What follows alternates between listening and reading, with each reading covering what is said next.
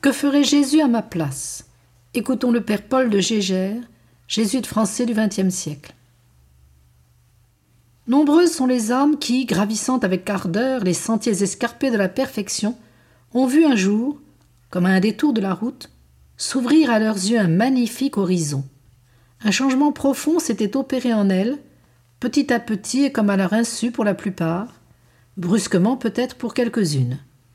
Elles en étaient arrivées, sans trop le savoir, à se trouver au point de vue de Jésus, à vivre de la vie de Jésus, à voir les choses en lui et pour son compte. Aussi, quel changement de décor, quelle métamorphose. Pour la première fois, elles sentaient que leur vie était devenue comme un hymne d'amour, hymne que Jésus chantait en elles et par elles, à la gloire de son Père. Leur capacité de plaire à leur Dieu bien-aimé était comme décuplée.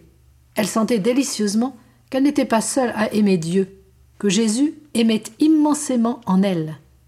Leur pauvreté native s'était enrichie de tous les trésors infinis de leur Jésus. Nous croyons que beaucoup de cœurs généreux arriveraient de fait plus rapidement et plus sûrement aux degrés les plus élevés de la vie spirituelle si cette conception d'une vie d'assimilation, d'identification au Christ était plus souvent, plus nettement et plus explicitement exposée. Il est souverainement important qu'une vie d'union à Jésus et d'identification avec lui soit nettement fondée sur la conscience très vive de la présence réelle de Jésus en nous, en tant que Verbe, par la grâce sanctifiante. Dans cette spiritualité, la vie d'identification au Christ Jésus, l'âme ne perd jamais la pensée de la présence de Jésus en elle. Si elle s'efforce de faire vivre Jésus à sa place, c'est qu'elle sait très bien que Jésus est réellement présent en elle.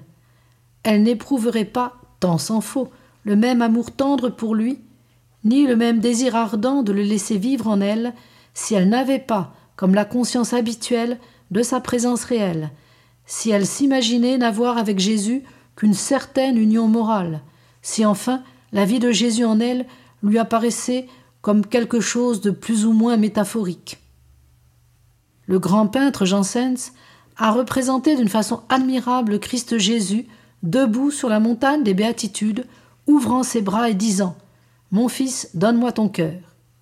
Évidemment, le sens obvi du texte est simplement une donation de soi-même au Christ. Mais il est bon de l'entendre aussi dans le sens mystique Prête-moi, Donne-moi ton cœur, afin qu'il soit comme mon cœur, afin que je fasse rayonner mes vertus en lui, et que par lui je puisse continuer et prolonger ma vie, et satisfaire ainsi ma passion d'amour pour mon Père céleste.